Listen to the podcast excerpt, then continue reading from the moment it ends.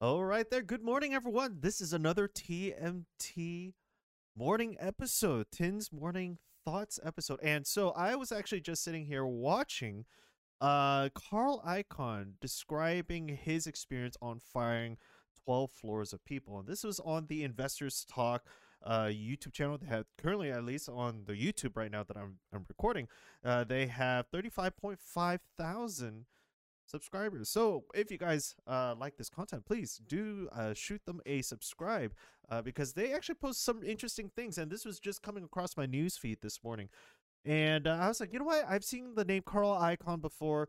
Uh, let me let me take a look at who this is and what they do. And so, essentially, Carl Icahn in this uh, video is explaining his experience when he first purchased a a company way back when. I think this was back in the 80s or the 90s. Uh, and he described it as one of his investments that was like an activist type investment and that he's still holding on to after 30 something years. And from there, he then went on to describe, you know, the funny story behind this uh, acquisition was that I had to fire 12 floors of people. That's a lot of employees, 12 floors the short sum of this overall story was that he went around the 12 floors and he tried to understand what they did in the company. And he was a very smart guy. He he knew his numbers, he knew accounting, he knew a lot of the ins and outs of businesses.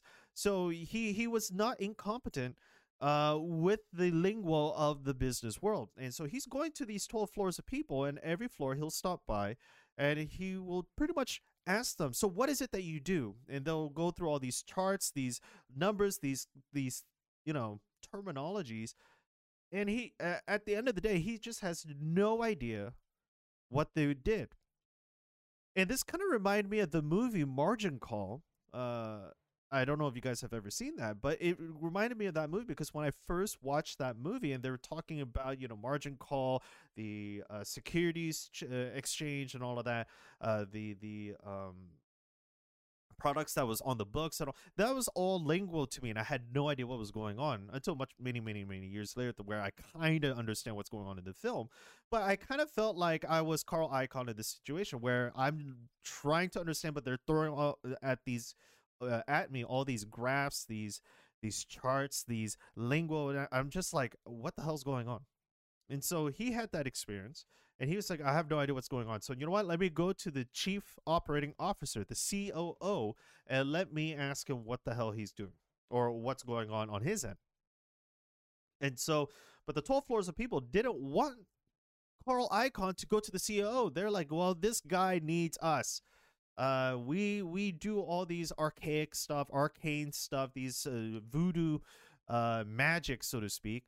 And carl icahn was like you know what? I'm still gonna go see the ceo and so what ended up happening was that he went to go visit the ceo and the ceo pretty much told him what he did. Carl icahn completely understood it. He was like okay i get what your side of the business is. And so carl icahn told the ceo you know what he needed and the CEO flat out told him, it's like, well, you just bought our company, so I'm going to be straight with you.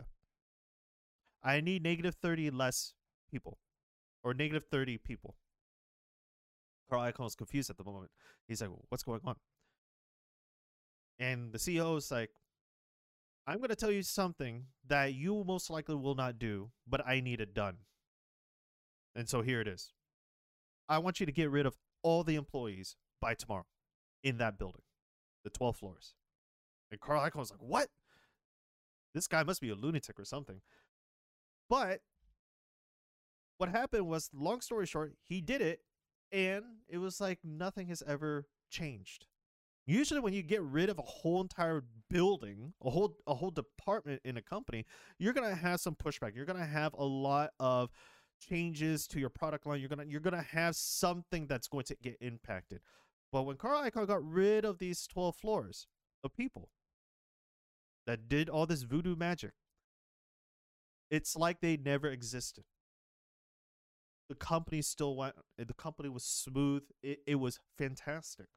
And so, the moral of this story that I think that Carl Icahn was trying to get to people was that he does a lot of investments where he has to understand what the heck is going on. If they can't explain the business to him in a very simplistic way, he he's gonna fire them. I mean, he's gonna fire them. He's gonna get rid of them. And this is something that is, you know, very prominent in Charlie Munger and Warren Buffett's theory. Uh, in their approach, which is Occam's razor, which is keep things as simple as possible, or AKA, usually the simplistic approach is the right approach. And this is something that I have come to adopt in myself. Uh, and this is outside of the investment world, it's more in the educational world, where, you know, when we're trying to teach anybody a, a, more advanced concept, we always have to keep it as simple as possible and build on top of that simplicity.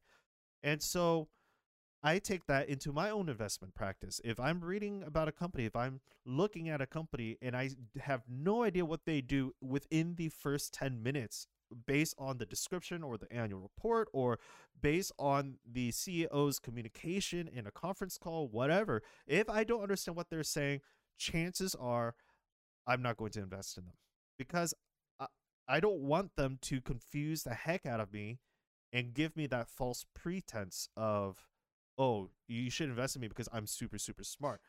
Most super smart people that I know will really be able to simplify a very complex concept into a very simple term, or at least the ones that can teach very well.